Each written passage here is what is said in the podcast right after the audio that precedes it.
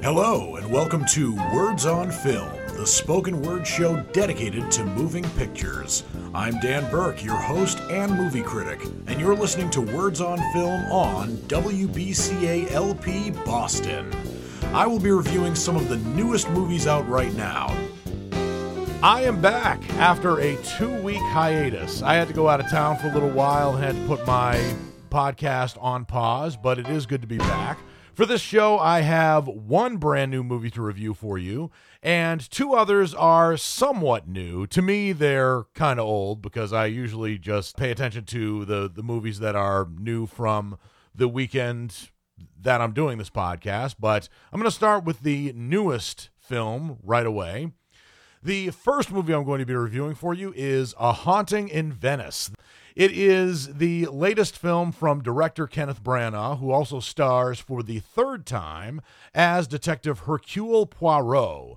And this time, he's not exactly investigating a murder. He is, but unlike the films Murder on the Orient Express and Death on the Nile, he's not just examining murders that take place in a kind of whodunit, he's also questioning his own belief system. And the film takes place in Venice, Italy, of course, in the year 1947. And having lost his faith in God and humanity, Hercule Poirot has retired to Venice and refuses to accept new cases. That is until an old acquaintance, a mystery writer by the name of Arid. Ariadne Oliver, who's played by Tina Fey, convinces him to attend a Halloween party, which takes place at a palazzo of a former opera singer by the name uh, of Rowena Drake. And this party is to be followed by a seance led by a medium by the name of Joyce Reynolds, in which Mrs. Drake hopes to speak to her dead daughter Alicia, who jumped off the palazzo's balcony a year prior following the breakup with her fiance, Maxime Girard. So, typical of films that are based on novels by Agatha Christie, there are a lot of characters here, and each one of them has their own unique backstory. But this is different in the sense that it's a bit more of a Halloween story, and of course, it's released in ample time for Halloween. It's actually based on a novel written by Agatha Christie, not called A Haunting in Venice, even though A Haunting in Venice would have been a great title for the story. It's actually a story called Halloween Party. And interestingly enough, Halloween in the title of Agatha Christie's novel is spelled with an apostrophe between the two E's. I don't exactly know why that is. I don't know who spells Halloween that way, but that is just the way Agatha Christie titled her novel.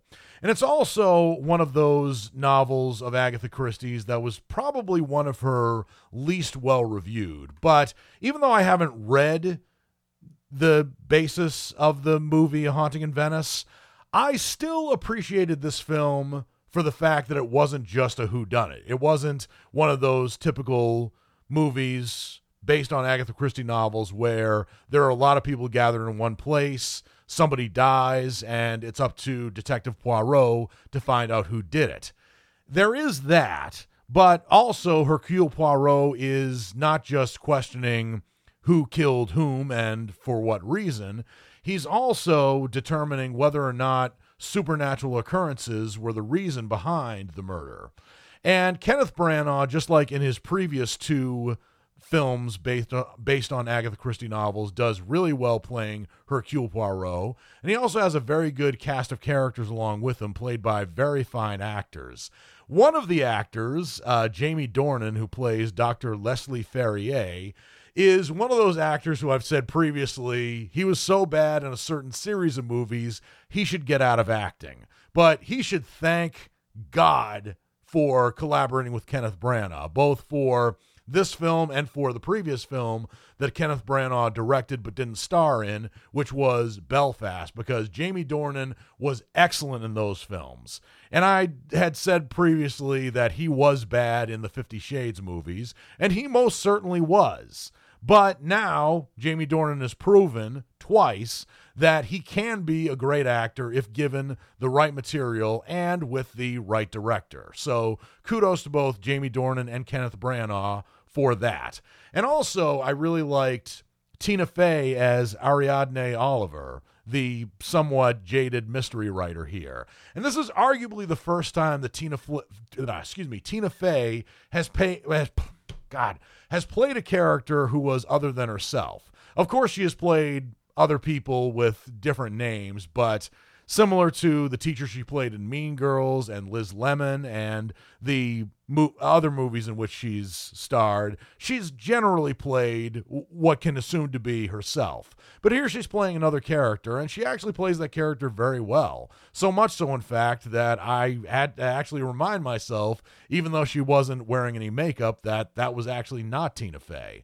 I also really liked uh, Riccardo Scarmacci, Scar, excuse me, Riccardo Scar- Scamarcio as Hercule Poirot's bodyguard, Vitale Portfoglio. And this could have been a one note performance, but Mr. Portfoglio also had some other backstory as well. And the same can go for the second build actress in here, Michelle Yeoh, who plays Mrs. Reynolds, who is the socialite who wants to contact the spirit of her dead daughter. And of course, Hercule Poirot is not believing a word of Michelle Yeoh's character's claims, even when she seems to be possessed. But it's it's actually good because it's not just Hercule Poirot solving a mystery, it's also him somewhat questioning his belief in logic. And I think that's a great way for the saga of Hercule Poirot to go. And I don't think that Kenneth Branagh is going to play Hercule Poirot as many times as Peter Falk played Columbo or Andy Griffith played Matlock. He would probably have to star in his own series to do that, but he's making a valiant effort playing Hercule Poirot as many times as possible. And fortunately, he's playing it in some in a movie where you which is well done enough so that you would actually want to see the further mysteries of Her- Hercule Poirot on the big screen with a bigger budget. So I think A Haunting in Venice, even though it was based on a novel of Agatha Christie's that was not quite as well received critically when it was released, arguably more than makes up for its source material, including having a better title. But on top of that, not only are characters rich, but Kenneth Branagh certainly makes the most as a director with his cinematography team of getting a lot of great shots of Venice, which is probably not very easy to do, particularly for a movie that takes place in 1947. But I was sold for this movie. I think there were a few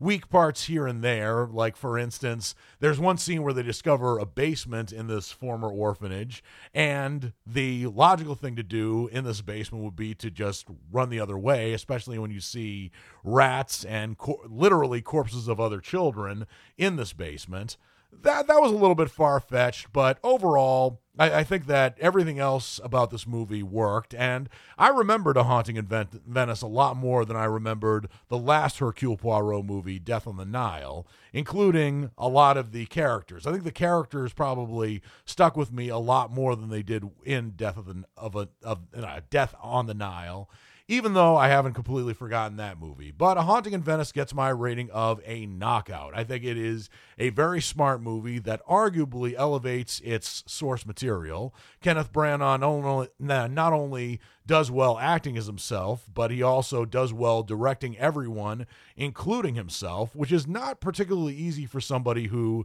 started out as an actor and later became a director. But unlike most other actors who want to become directors, Kenneth Branagh has over 30 years, maybe even 35 years of acting and directing experience simultaneously. And a Haunting in Venice shows he still hasn't lost his touch in both categories.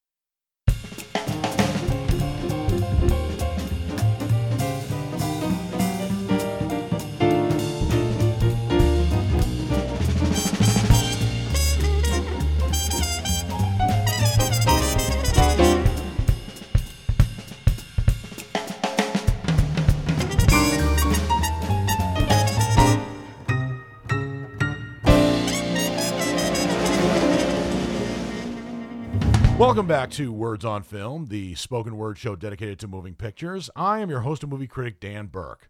The next movie I'm going to be reviewing for you is The Equalizer 3. And this is the latest film, the latest action film where Denzel Washington is rejoining forces with director Antoine Fuqua to tell the continuing saga of Robert McCall, who is an assassin with a Robin Hood streak. And the first two Equalizer movies, the one that came out in 2014 and the one that came out in 2020, have the same kind of story where Denzel Washington's character is off the grid and is helping people in need while taking as little credit for it as possible, and also demonstrating his stealth assassin skills. This time, unlike the first two films, Robert McCall is not in Boston. He's actually in a small village in southern Italy where he finds himself at home. It would have been good to have gotten a little bit more backstory behind why Robert McCall settled down in this southern Italy town, but eventually he discovers his friends are under the control of local crime bosses. And as events turn deadly, McCall knows what he has to do. He has to become his friend's protector by taking on the mafia, which probably could be one of Antoine Fuqua's most ambitious films to date. However, it does kind of fall, fail in comparison to the other two Equalizer movies in a certain sense, where it kind of delves into action movie cliches and also some other instances where the protagonist and the antagonists make some somewhat questionable decisions. And interestingly enough, I've been on board with the Equalizer series since I first saw the first Denzel Washington film in 2014, and it did not come to my attention that The Equalizer was a TV show in the 80s until I was doing the research for this show. I guess I had to do I had to hone my research skills back when I was hosting the show in 2014. But in any event, The Equalizer was actually an American spy thriller series that originally aired on CBS from 1985 to 1989. Now, at the time, I wasn't even 10 years old yet, and I didn't watch very many, I didn't watch very much TV at the time, let alone primetime shows. But the Equalizer show that was on in the 80s starred uh, Edward Woodward as Robert McCall. And I was actually aware, even though I haven't actually seen the remake of the show, which was probably more influenced by the Denzel Washington movies that air that first aired in 2021 and starred Queen Latifah. I haven't seen that show because I watch very little TV, but I am very much aware of it. But anyway, in the Equalizer 3, which I'm very glad they didn't call the Threequalizer, even though they could have. If they did, I think that probably would have set the movie off to a bit of a gimmicky start. But in any event, Denzel Washington is back as Robert McCall, and yeah, he does take on the mob, but the scenes where he's taking on some of these mobsters are somewhat contrived, and the ending to one of the mob bosses here, specifically uh, the one named uh, Vincent Quaranta, who's played by Andrea Scarduzio, uh, doesn't leave too much to the imagination in in the sense that you see everything, but as I was watching it, I kind of wished the kill was a little more creative.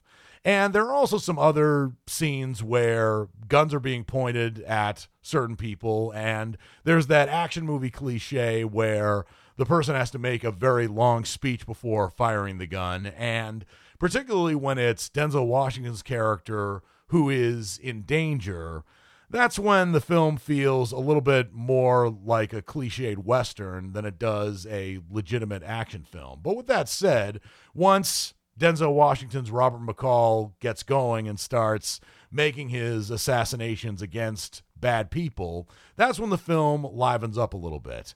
And it's also helped by a strong supporting performance by Dakota Fanning, who plays an FBI agent by the name of Emma Collins. What connection do Robert McCall and Emma Collins have? The movie doesn't exactly explain until the very end, and I think it's actually a, a clever piece of exposition, and it also has a bit of a clever twist at the end. I just wish that the action before that twist was a bit more original and far less cliched. But Denzel Washington and Dakota Fanning work very well together. And I've said this before about Dakota Fanning. Dakota Fanning has a younger sister named Elle Fanning, who's been in a number of movies uh, recently, uh, arguably more than her older sister has, but I do think that Dakota Fanning is a better actress. In addition to that, this is this is not the first time that Denzel Washington and Dakota Fanning have been in a movie together. Way back in 2005, when Dakota Fanning was a promising child actress, they were both in the movie Man on Fire, where Denzel Washington played the bodyguard for Dakota Fanning's character. And they both worked well in that film as well. So it's good to see them back together again. And Dakota Fanning, with her acting, does not disappoint. However, I thought that the the best parts about this film happened at the very end kind of after some of the action took place, particularly the demise of certain characters. And I won't reveal exactly too much about who meets their demise, how, or why.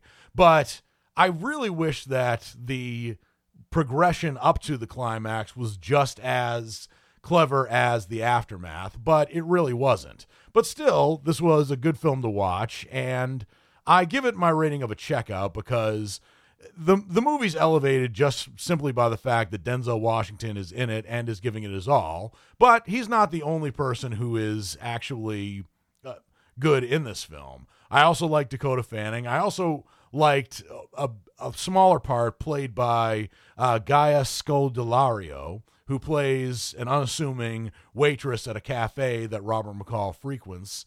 And the scenes between her and Denzel Washington are dynamic and also appropriately understated. But again, the movie should have deviated away from some of those other action movie cliches. And if it had, it would have been a better movie on par with the first two Equalizer films. But I still give it a marginal recommendation because it's it's a worthy sequel. It's just not as good as the originals.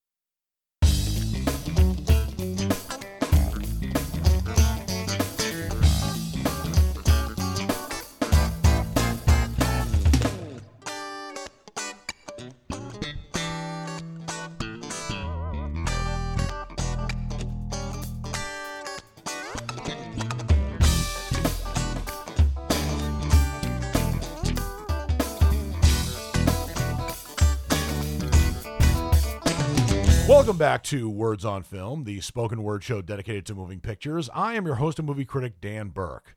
The next movie I'm going to be reviewing for you is Bottoms. This is a teen sex comedy directed by Emma Seligman, who is reteaming with Rachel Sennott for the first time. Uh, excuse me, for the second time. Re- reteaming for the first time. What was I thinking? Anyway, Emma Seligman made her directorial debut in 2020, along with Rachel Sennott starring in the film Shiva Baby, which I regretfully haven't seen. I think in 2020, I wasn't going out to movies because I couldn't because of the pandemic. And I also only subscribed at the time to Netflix. So there were a ton of films that I missed. And I don't exactly regret it. I can always catch up with these films later, but the, the point was that life in 2020 was a complete mess. And of course, my movie going experience was also very muddled as well.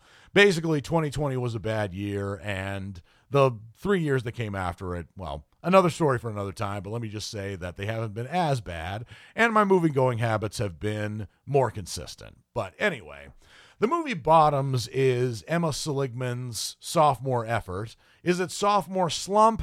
Well, I can't make that decision based on Shiva Baby itself, but I was kind of hoping for the best from this movie, but uh, frankly, I didn't think it was as good as other people saying are saying it is. But the movie is about two unpopular queer high school students, two uh, women, who start a fight club to have sex before graduation.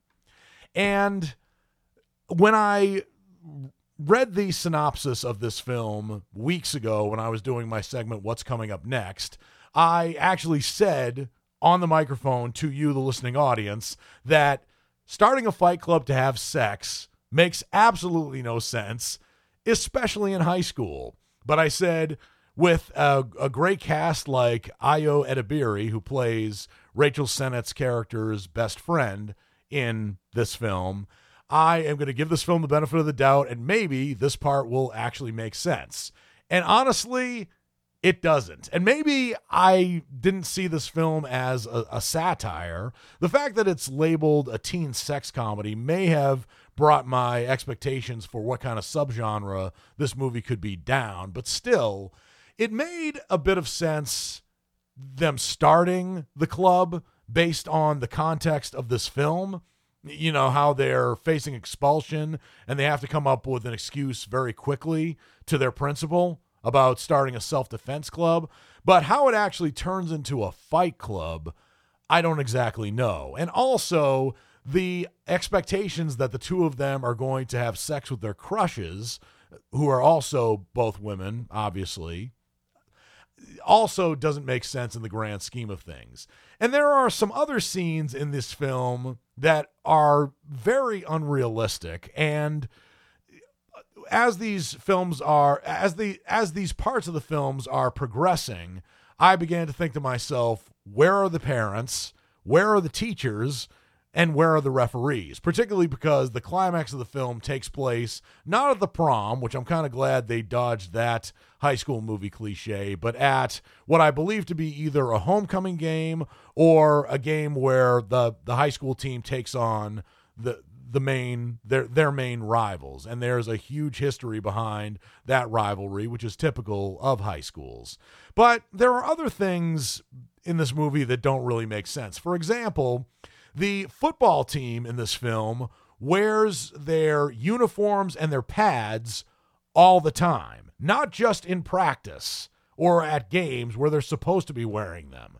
They, they wear them throughout school, which, at least when I was in high school, and I'm 21 years separated from high school, the football team didn't do that. And I know that because I was part of the football team. On game days, we'd wear our uniforms, but in no way were we required to wear our pads. And that's really uncomfortable to wear those pads, especially items like a jock strap, for prolonged periods of time. But the movie just kind of goes with it here. And if this were a satirical cartoon, adult cartoon like Family Guy, it would make sense in that context, but it doesn't really make a lot of sense here. What were the football team planning to do when they were wearing those pads? Were they expecting to uh, block somebody who was tackling one of their players? I don't exactly know.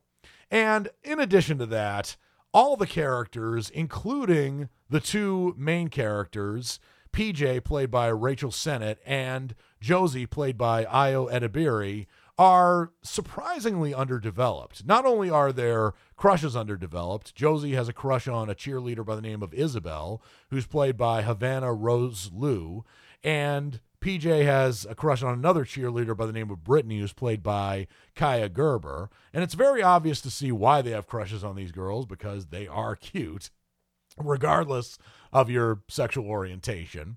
But uh, I I didn't get to see their parents, their interactions with their parents. I think there could have been an opening for irony with these two best friends who are both lesbians, but they aren't in a relationship and they never had been. And I liked that the film dodged maybe the cliche of these friends who are lesbians eventually getting together in the end. I I applauded for that, but I just didn't I, I wanted to know more about these characters, and I didn't quite get that. Instead, it felt like the film was trying to be as clever as movies like Superbad or Booksmart, which it seems to have taken a lot of influence from specifically. There are these two unpopular people who are very smart and they want to achieve one thing before they leave their high school life behind for college for good. But the context of the film just didn't really make a ton of sense. Why did they feel the pressure to have sex in a generation that isn't having a lot of premarital sex? I mean, uh, maybe taking a, a bit of a step back and examining Gen Z, I, I might have been a little bit distracted here. But in addition to that, what kind of high school would allow them to have a fight club as an extracurricular activity with a teacher supervising women beating the hell out of each other. And I'm not talking in, in terms of a cat fight either. They they fight like men. They punch each other in the face and they yeah, they, they don't fight like the stereotypical girl, which is okay, but as a as a school activity, I don't believe that would happen. There will be parental complaints and lawsuits left and right. And I know this because I was in high school around the time that lawsuits were prevalent and PC culture was just emerging. So maybe I just missed the mark on this film, but to me, on top of it being over the top, it altogether wasn't particularly funny and it was also it also fell victim to a lot of these characters being underdeveloped. And also, there were things that happened outside of this female fight club that would not fly today. For example, there's one of the main characters whose mother is a nympho, for lack of a better term, and she is discovered by her daughter having sex with a high school student. Now, maybe the high school student is 18 and it's legal. But even if it's legal, it's tacky as hell. And yet it seems like the rest of the community just kind of goes along with it. There are, of course, the dirty slut jokes, but no one seems to question the morality of this kind of incident. I don't know. Maybe I, I missed the mark on th- this film. But to me, on top of some of the outrageous, over the top stunts here, the film was overall just not very funny. And I felt like Rachel Sennott and Ayo Edebiri, in particular, were more concerned with spouting as much smart dialogue or maybe even pseudo eh, pseudo intellectual dialogue as they could while maybe hoping the audience wouldn't question whether this movie was actually smart. And to me, it wasn't smart. And for that reason, this movie gets my rating of a strikeout. I do credit the movie for its ambition and also making high school look like hell, but I do kind of feel like some of the ways in which it made high school look over the top and some of the other ways in which it tried to be funny didn't really fit into the context of this film and also didn't really contribute to this film have met, having many legitimate laughs, at least for me. Even the title of the film, Bottoms, didn't make any sense. I don't even think the word bottoms was even spoken in this film. I've seen smarter high school films that weren't as explicit as this R rated comedy, and I have the feeling that this film might get a watch or two from people who are open minded and maybe are struggling with the same things that the characters of PJ and Josie are struggling with here. But after one watch, I think there are probably some other better high school films that teenagers would want to watch and maybe even nostalgic adults would want to watch after this. I don't think this is a groundbreaking movie, but it's obvious from its ambition that it really wants to be. Unfortunately, it fell short of that.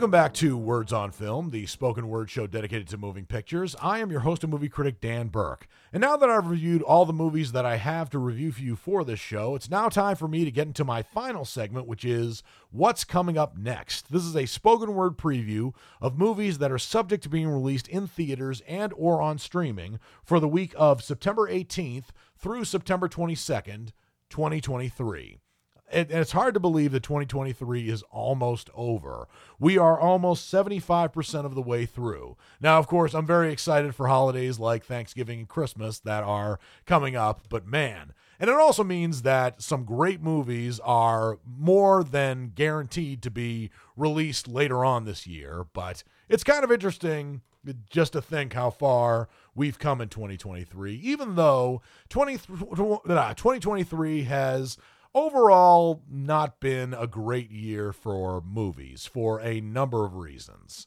But there's always hope for the future. But anyway, one of the films that is subject to being released in theaters, presumably for one day on September 18th, which is a Monday, is a movie that's called Route 60 The Biblical Highway. I don't know if this is a literal highway or a figurative high- highway, but this is a documentary which will definitely appeal to the church going crowd. And there are some people that call this Route 60 the path of the patriarchs, and it carves through the heart of the promised land. It, uh, it, and it's also known as the biblical spine of Israel. It is a highway of deep historical significance, while often the scene of unrest and violence, as is typical of areas in the uh, Gaza Strip. And it is a 146 mile road of asphalt and concrete which doesn't sound too holy to me, but it begins in Nazareth, which is Israel's largest Arab city, and ends in Beersheba, one of Israel's high tech centers. Which is kind of interesting because I've never heard of Beersheba, let alone kno- known that Israel had a high tech center. Running north to south, Route 60 connects ancient Israel with modern Israel, Jews and Christians with Muslims, and Israelis with Palestinians. This trek is far more than a two lane highway. It is a historic, sacred link to the roots of Judaism and Christianity and the stories of the Old and New Testaments. Follow world changing diplomats David Friedman and Mike Pompeo as they venture down this sacred road, treading the very ground Abraham, Jacob, King David, and Jesus once walked, presumably not when it was concrete. Yeah, Jesus walking on concrete. I, I think he would probably float on concrete. But anyway, discover the history, witness the healing, and realize the hope along Route 60, the biblical highway. Now, full disclosure, I am very curious about this film, but the fact that Mike Pompeo, who is the former Secretary of State under former President Trump, is in this film is making me a bit skeptical. So I'm not exactly looking forward to seeing the film, but I might see it. And if I do, I'll let you know what I think on a future show.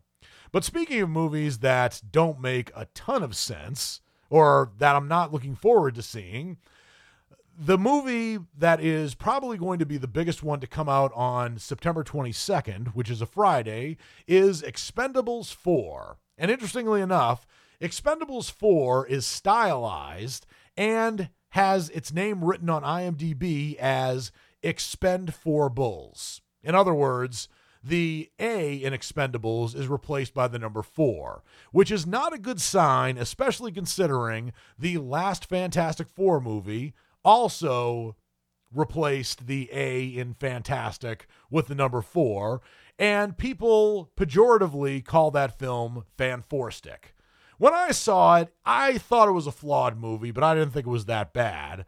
But I do think that another Fantastic Four movie that could be made in the future could be a lot better. And if it's in the Marvel Cinematic Universe, it does have the potential to be great.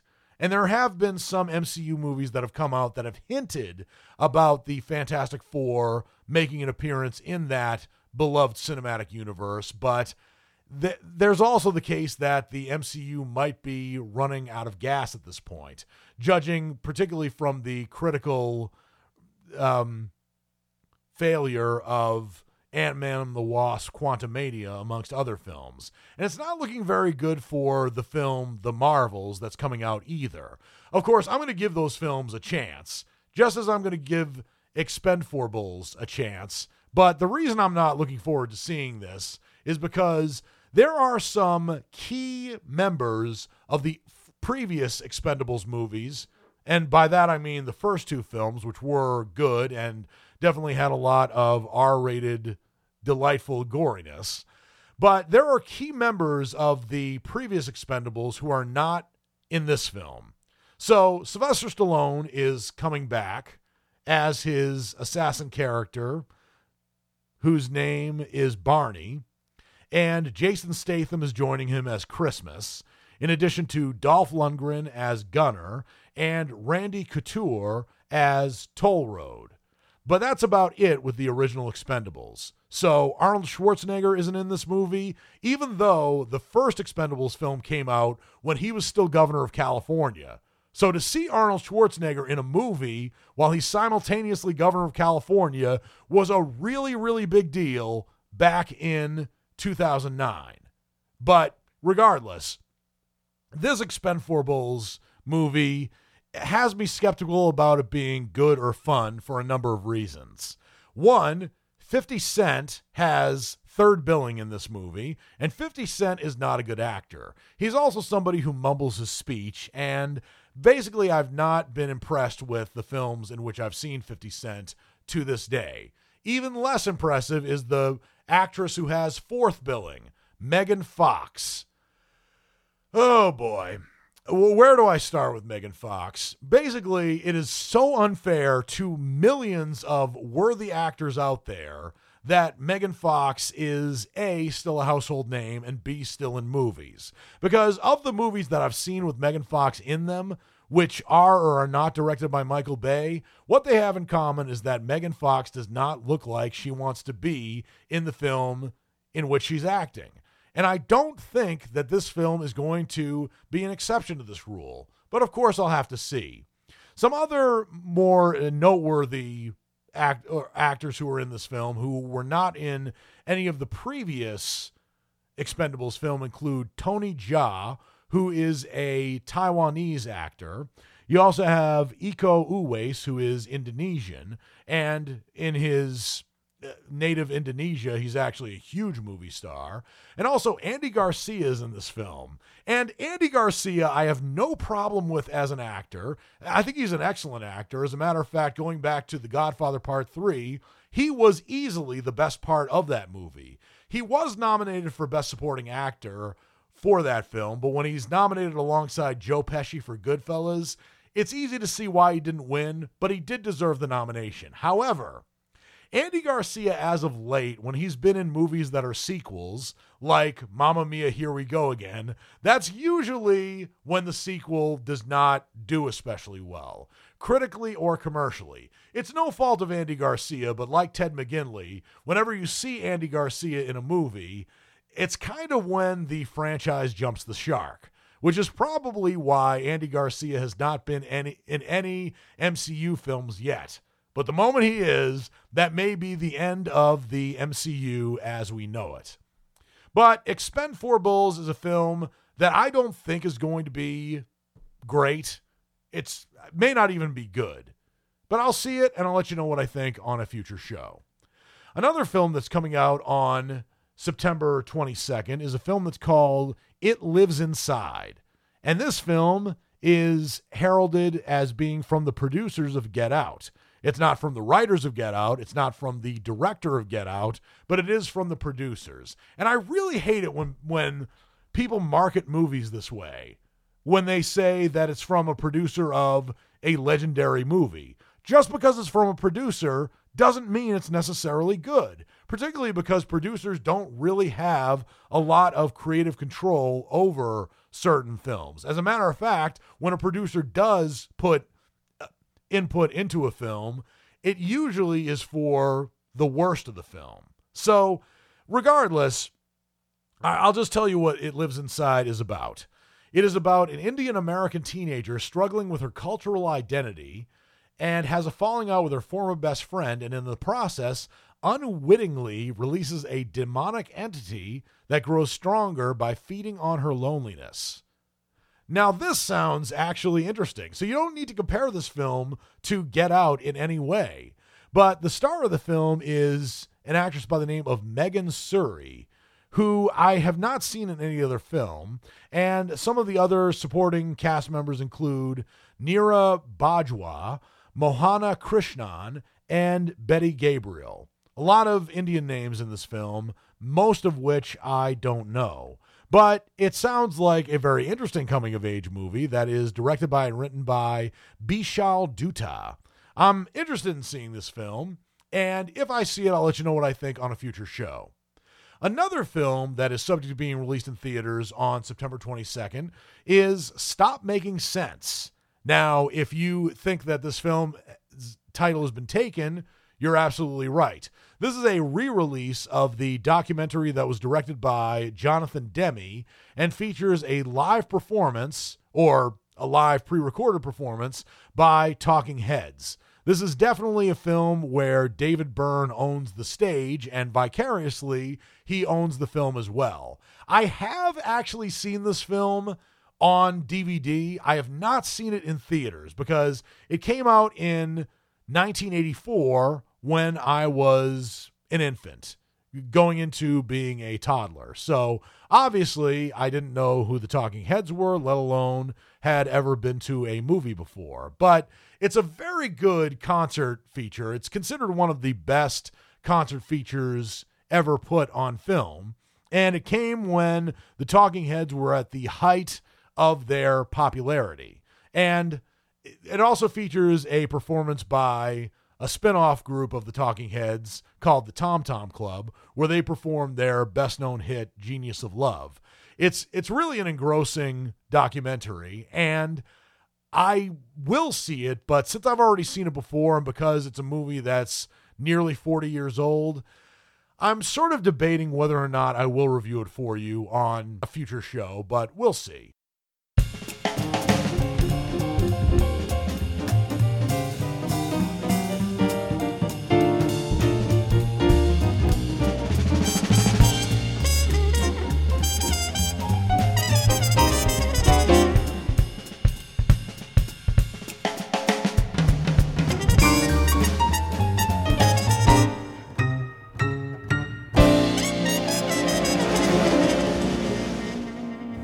Welcome back to Words on Film, the spoken word show dedicated to moving pictures. I am your host and movie critic, Dan Burke. And previously, I gave you my first segment of, of, what's coming up next, where I gave you all the films that are subject to being released in theaters between September 18th and September 22nd, 2023. Now it's time for me to get into the movies that are subject to being released on streaming platforms, beginning with Netflix. And today, or rather on Saturday, September 16th, the film My Big Fat Greek Wedding 2 made an appearance on Netflix. So, if you haven't seen My Big Fat Greek Wedding 3, or rather, if you are planning to see that but haven't seen the first two movies, you at least have the chance to see the first My Big Fat Greek Wedding on Netflix should you be subscribing to that streaming service. I have seen My Big Fat Greek Wedding 2. I haven't seen 3 yet. That is actually on my bucket list of movies to see. And I'll have to play a lot of catch up next week to get some films that I missed. I'm going to be working on that. But My Big Fat Greek Wedding 2 is a film that I didn't exactly love. In fact, I think I gave it a strikeout because it seemed more like contractual obligation than it seemed like a film that needed to continue the story from the first My Big Fat Greek Wedding movie, which I believe is still the highest grossing independent film of all time. Now, Napoleon Dynamite could have surpassed it, but I think My Big Fat Greek Wedding, uh, the original one, still holds that record. But there are some other films that will be appearing on Netflix of that week that I just mentioned, September 18th through September 22nd. There's a film that is a documentary that will be premiering on Netflix on Tuesday, September 19th. And the film is called The Saint of Second Chances. And that actually sounds like a really good fictional film because it, it actually kind of sounds like a, a film that Denzel Washington would do, like The Equalizer 4, The Saint of Second Chances. Because technically, Denzel Washington's character was the Saint of Second Chances. But this film is about Mike Veeck, who is the son of legendary MLB owner Bill Veeck, who blows up his father's career. I assume that's a bad thing. And then spends the next few decades learning the value of a second chance. So that is kind of vague. And what's interesting is that Mike Veeck, as you might expect, is interviewed here. And in dramatized footage, he's portrayed by Charlie Day. So it, it seems to be a bit of a docudrama. And one of the narrators for this, actually, the narrator for this film is Jeff Daniels. So already you have a very good cast right there. Darryl Strawberry makes an appearance as himself. So I don't know if this is going to be a film about the New York Mets because Darryl Strawberry played for the Yankees in the 90s and the the Mets for a greater part of the 80s. But anyway, The Saint of Second Chances sounds like an intriguing documentary and I I assume that Mike Veeck blew up his father's career in a bad way because otherwise we'd be talking about second chances. But you do hear about careers blowing up and that being a good thing. But I assume it's a bad thing. But either way, I'm going to check this documentary out. And if I see it for you for next week's show, I'll review it for you. And on Wednesday, September 20th, there are no films that are going to be premiering. But just for your information, there's a series that's going to be premiering called Hardbroken. Hard Broken, not Heartbroken. There is a season two premiere of a series called Murdaugh Murders, A Family Dynasty. And also, the fifth season of New Amsterdam will also be appearing on Netflix. On Thursday, September 21st, again, no movies, but season two of Kengan Ashura will be premiering. Season four of Scissor 7 will be premiering, and the final season of Sex Education will also be premiering on Netflix. It's a good thing I'm not a TV critic because, man, there are so many series that are coming out, arguably more than movies, and it is kind of dizzying and overwhelming to keep track of them all just on Netflix itself. But Netflix was the first streaming f- platform to come out with a lot of these uh, series, original series. It was previously unheard of, and now virtually every streaming platform is catching up. So, regardless, let's move on to Friday, September 22nd. On Friday, September 22nd, there are actually three movies that are going to be premiering. Uh, one of them is called The Black Book, and this is actually a Netflix original. So there was a romantic comedy that came out in 2004 that was called The Black Book that starred uh, Brittany Murphy. But this uh, Black Book, it, it looks like a foreign film. It's an action film for sure. And it is about a man who is a bereaved deacon who, after his son is framed for a kidnapping, takes justice into his own hands and fights a corrupt police gang to absolve him. And this film is directed by Editi Effiong and is probably not an American film. Not that there is anything wrong with that. But I, if I have time to see that film, I'll review it for you on a future show. Another film that is expected to appear on Netflix on Friday, September 22nd, is a film that has a very poignant title, and it's called How to Deal with Heartbreak how to deal with a heartbreak, which already has me interested because I've been down that road before. I think basically everybody has. Everybody plays the fool, right? So, how to deal with a heartbreak. I have to get through some of these other film titles like How to Deal, which was a 2003 movie starring Mandy Moore. I'm going to get through that. But this movie is not, or rather, the websites aren't telling me anything. All I know is that it stars Jason Day, Salvador de Solar, Karina Jordan, and Norma, Norma Martinez, amongst other people. So I can't tell you very much. I'm sorry about that, but I'll let you know what I think if I see it. And the last film that is subject to being released on Netflix is the first Spy Kids movie that is not released in theaters. This is interesting. The movie is called Spy Kids Armageddon, and this is the fifth film in the Spy Kids series. Like the other Spy Kids films, it is directed by and co written by Robert Rodriguez. And it is about the children of the world's greatest secret agents unwittingly helping a powerful game developer unleash a computer virus that gives him control of all technology, leading them to become spies themselves to save their parents and the world. That kind of sounds like the plot of the original movie, but in this film, the same act, eh, definitely the same actors who played the Spy Kids in the original 2001 film are not in this film because they're not kids anymore. That film was made over 20 years ago. But also, some of the other people who were in that film, like Antonio Banderas, Carla Gugino, Teri Hatcher, are not in this film. Instead, the parents are played by Zachary Levi, best known for having played Shazam in some of the more decent DCEU movies, and also Gina Rodriguez, best known for playing Jane the Virgin. But I have seen Gina Rodriguez in a number of other films as well, and she is a good actress. So, Spy Kids Armageddon has some very tough acts to follow, especially considering that it comes after some rather uneventful and unimpressive sequels, including but not limited to Spy Kids 3 Game Over and Spy Kids 4 All the Time in the World. Now, the latter film came out in 2011, 12 years ago. It also came out during the 3D movie craze, but this one was was 4 as in 4D. And you might be wondering what the fourth dimension is. Technically, the fourth dimension in addition to length, width, and depth, is time.